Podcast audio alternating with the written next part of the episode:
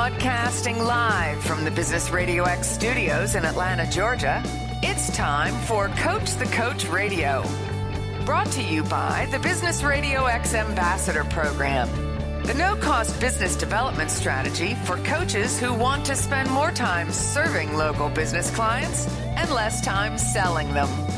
Go to brxambassador.com to learn more. Now, here's your host. Lee Kantor here, another episode of Coach the Coach Radio, and this is going to be a fun one. Today on the show, we have Scott Anderson, and he is with Double Dare Executive Coaching and Consulting. Welcome, Scott. Lee, thank you. Great to be here. Well, I'm excited to learn what you're up to. Tell us a little bit about Double Dare. How you serving folks? Well, I coach mainly entrepreneurs. I'm a serial entrepreneur myself. I've started and sold, uh, well, I've started nine businesses and sold eight businesses. And uh, so I'm, uh, let's see, I think that's right. And uh, so I coach mainly entrepreneurs, people who are growing businesses, and um, especially people who have grown businesses to a point where they want, they've reached sort of a plateau and they really need to take it to the next level. Now, what um, can you explain a little bit about the journey? I, I've talked to quite a few serial entrepreneurs, but I never really dug into what is it about starting and selling businesses that is so attractive to you for to have done it so many times? You know, that's a really good question. I really think it's in the genes, uh, going back for generations. Um, I just come from a long line of risk takers and, um, you know, people who have uh, started, uh, you know, starting with folks who immigrated to the United States uh, taking risks in farming and ranching and starting various different businesses, getting involved in politics, um, but but just generally folks who felt felt like it was less risky to run your own thing than it was to depend on somebody else to run uh, their business that you're an employee of. But how do you know when it's time? Like, are you are you starting these businesses to say, okay, in three years I'm selling this? Or are you starting it and then you get kind of bored or burnt out with it, and then you say, okay, let me sell it and do something else, or I have this other opportunity, let me exit from this one. Like, what does that look like? You know, I think you've covered it all really well. Uh, you know, I wish I could say that uh, that I've always been opportunistic. That is, growing a business to a certain size with a certain um, liquidity number in mind. Uh, but in my case, and in the case of a lot of entrepreneurs, boredom is a big part of it. And um, a lot of the thrill is in the ideation and in the launching and in the growing. And uh, unfortunately, entrepreneurs tend to have very short attention spans. I do anyway, and uh, and and very little patience. And so, uh, you know, I don't. I'm not comparing myself at all to Elon Musk, but I totally understand wanting to get into a space program or get into a generator program or a solar panel program um, just because of, of boredom and, and having really diverse interests. Now, um, how can you counsel an entrepreneur who is maybe getting bored or, you know, has that shiny object syndrome where that other thing yeah. looks really attractive right now? And, and and instead kind of reevaluate maybe I should you know focus on on my business a little bit and kind of see where this is going to play out rather than kind of be a little uh, ADD about what the next move is. Boy, that's exactly right. And I spend a lot of time with my clients doing that. A lot of times, uh, clients will, um, you know, express frustration or burnout or boredom, pure boredom, um, when they first talk to me. And just as a business is beginning to really bear fruit, uh, I know I've been guilty of this sometimes. And you're right, it is the shiny object syndrome for sure. And there is an addictive quality to this. There's no question about that. Um, that that there is a there's a kind of a predictable cycle of obsession, and then the obsession cools off, and the entrepreneur lose, loses interest. Um, you know what I found personally is that it's been really important to try to break that that sort of obsessive cycle and um, and see things through to completion the key, almost always, however, is in um, trying to recruit great people who are better at sustaining businesses and um, taking businesses to the next level. Surrounding yourself with those kinds of people. I've been in- incredibly fortunate um, over time to attract um, or recruit people that were um, just way better business people for that stage of growth than I was, um, who had the patience and, in a lot of ways, the maturity um, to see things through to completion in a way that I didn't have. But there's also sort of this, um, I, would call it almost a spiritual journey for entrepreneurs to uh, hopefully over time uh, begin to channel that impatience and that um, passion really in a more positive direction. And uh, I, I, found that over time, and I think age has something to do with it, but I become a lot more patient and um, uh, uh, less obsessive, let's say. But yeah, it's it's the constant battle of the entrepreneur against that kind of a, a almost addictive cycle. Now, isn't part of the challenge um, in in that it takes different types of skills to create something from nothing than it does to manage something that's something. Exactly. Yeah, that's exactly it. Um, you know, they're they're. Uh, I mean, if the genes I'm grateful for having inherited from my uh, my father, my grandfathers, et cetera, et cetera, um, is is that ability to see um, something and nothing and to be really intrigued to the point of wanting to get it started.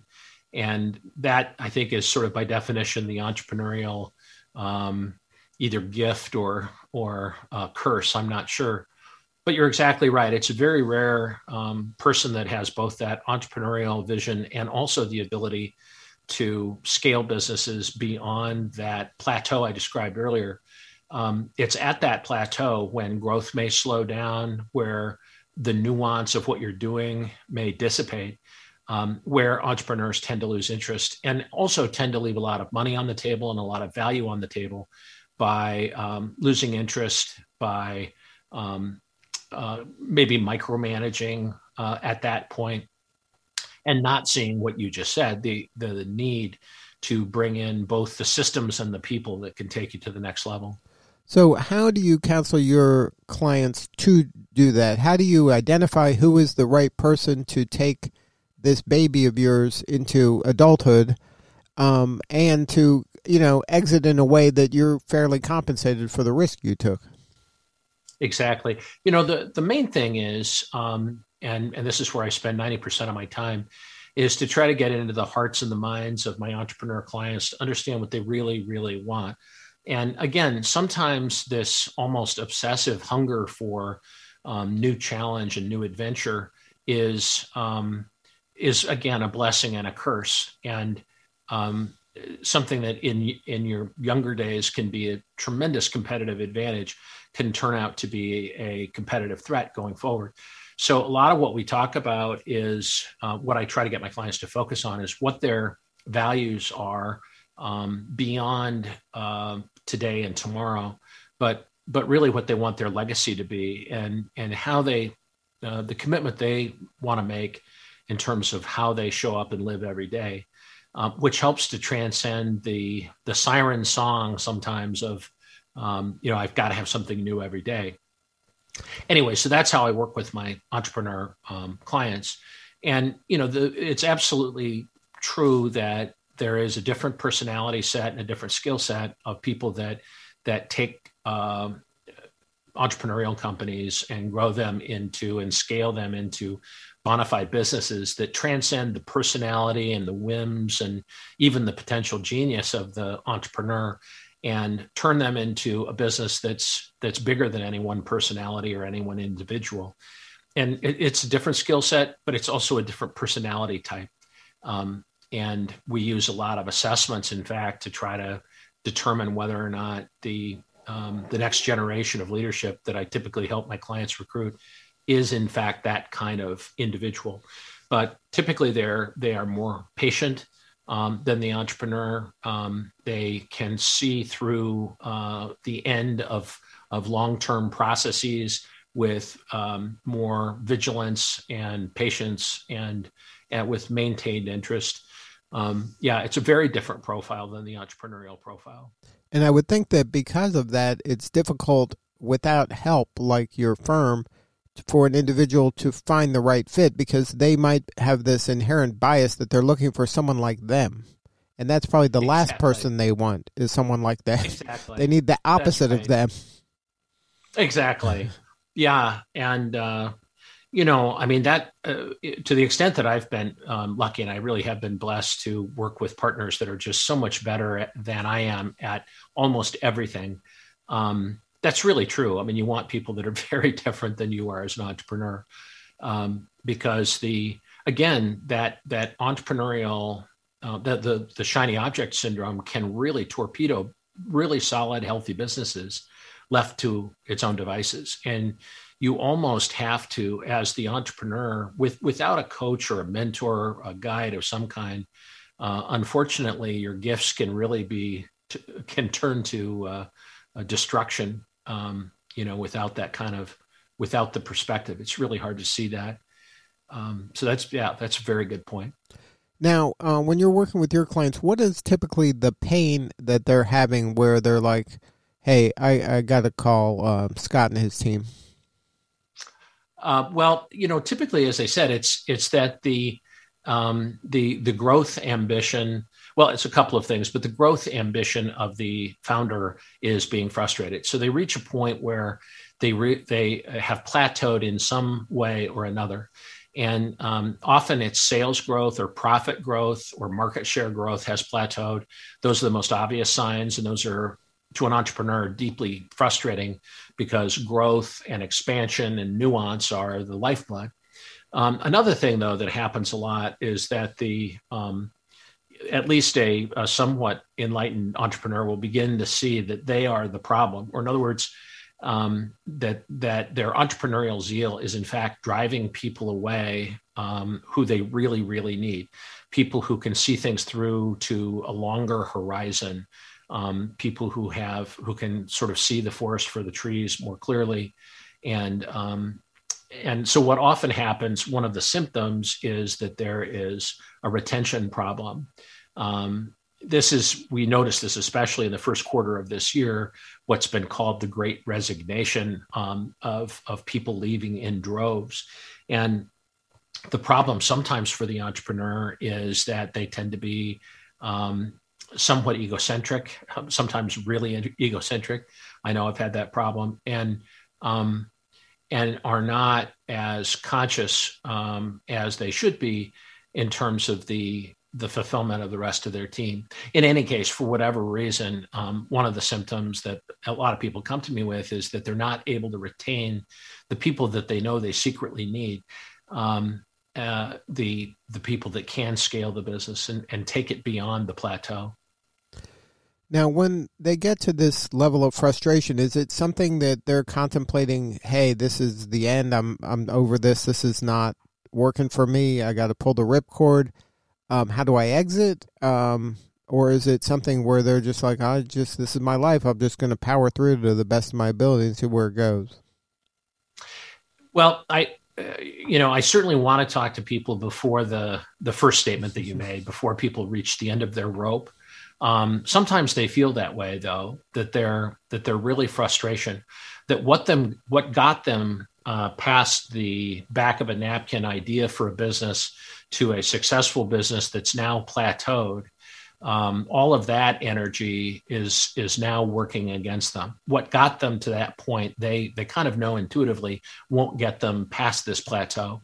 Um, you know, I and I sometimes do talk to people that are really pretty desperate or exhausted or particularly today burned out. And um, so that sometimes happens. Um, other times there are you know there and obviously there's a continuum of entrepreneurship. Uh, some people aren't as extreme as others and can kind of see that um, that they've either taken the company as far as they can um, in in in one of two ways. Either that that growth has uh, plateaued or that they they sort of realize that their skill set is tapped out, that the entrepreneurial zeal uh, can only take them as far as they are.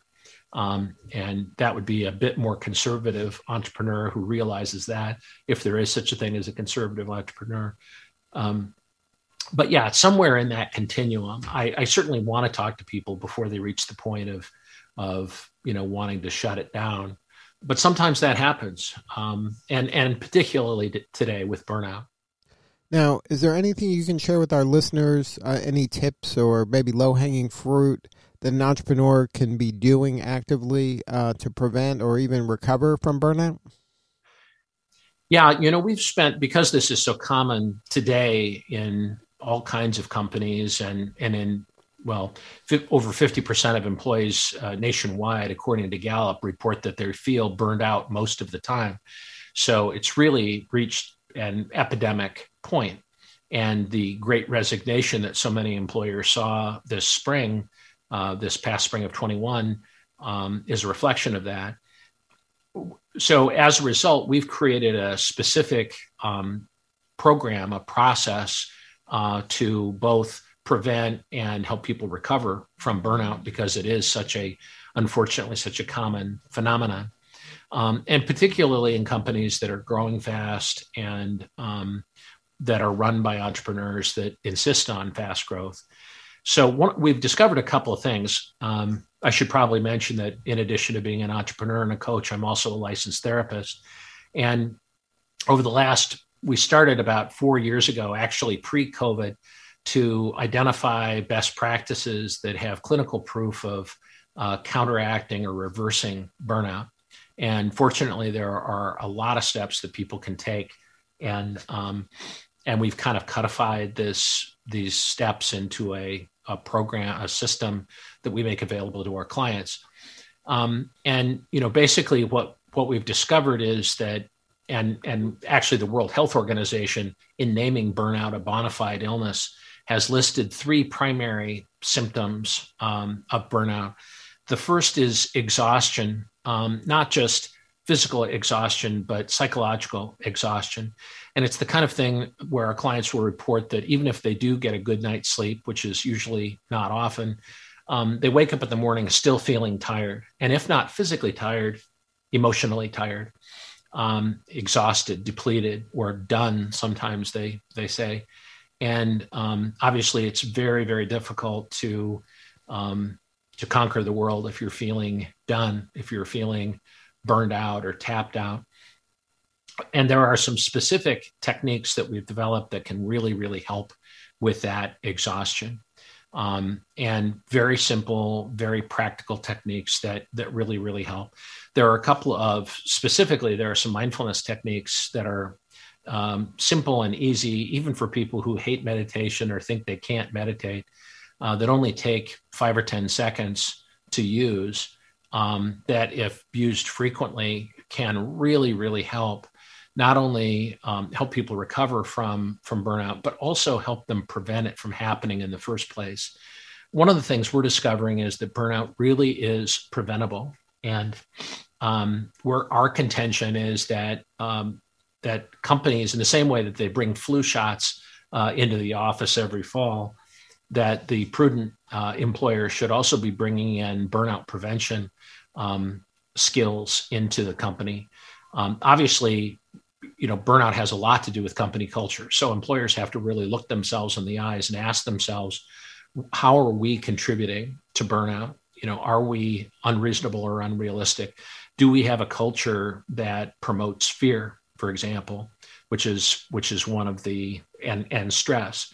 Um, you know, if we do, we're going to have burnout. So the employer has to look themselves in the eye first and foremost, because there is definitely a lot of burnout that comes as a result of company culture. But having said that, the um, uh, there are a number of steps that individuals can take to prevent it because it's burnout is really in the air. In that sense, it's akin to COVID. Um, it's the the social media that we read, the news that we see. It's in the conversations that we have. Um, and actually, in our experience, it predates COVID. It may go all the way back to the 2008 Great Recession, um, and maybe even before that, maybe back to the 1998 tech bubble bursting. Um, but COVID has really been the sort of the straw that that crushed the camel's back. But what we have found is that there are a number of skills that people can use to not only recover from burnout but prevent it. And so what we're preaching to our to our clients is there are some simple programs that that we've developed that have empirical data of success um, that you can bring into your companies, much like a flu shot. And if you can get your folks to practice even some of these techniques, they will um, their chances of of preventing burnout are actually quite good. Now, this is again not to say that employers can shirk responsibility. If they have a culture of micromanagement, of fear, of unrealistic un, uh, expectations, et cetera, you know, they have to look themselves in the mirror and kind of go through a checklist we provide um, to ensure that their their culture isn't itself causing the burnout. But we have found that burnout is more of a cultural epidemic than it is um, a individual business problem and there are some specific steps that you can that you can take. In fact, if anybody would like to email me afterwards, um, you know, or uh, reach out to my website, I'd be happy to share. Um, we have a um, a burnout health checklist that I'd be happy to send them a PDF. All right. Well, what's the website in case somebody wants to have a uh, you know contact you and uh, have a more substantive conversation about your practice and get a hold of these great resources? Sure. Um, one thing they can do is just to get a to watch a um, a masterclass on burnout prevention. They can go to burnoutbreakthrough.com. Uh, burnoutbreakthrough.com has a um, a short webinar that explains um, the the issues involved with burnout and the um, steps that you can take to prevent it. And there are there are five shifts that that we've discovered that really um, uh, will turn burnout around. Um, we've proven this in hundreds and hundreds of cases. Uh, the other thing they can do is to reach me at my coaching website, which is double dare you uh, dot us, double dare you dot us, and there's a link there um, to uh, a program called Extinguishing Burnout, and there's lots of information there about the process that we use, the science behind it, and and uh, concrete steps that people can take right now. Good stuff. Well, Scott, thank you so much for sharing your story today. You're doing important work, and we appreciate you. My pleasure, Lee. Thanks so much for having me on the show. All right, this is Lee Kantor. We will see you all next time on Coach the Coach Radio.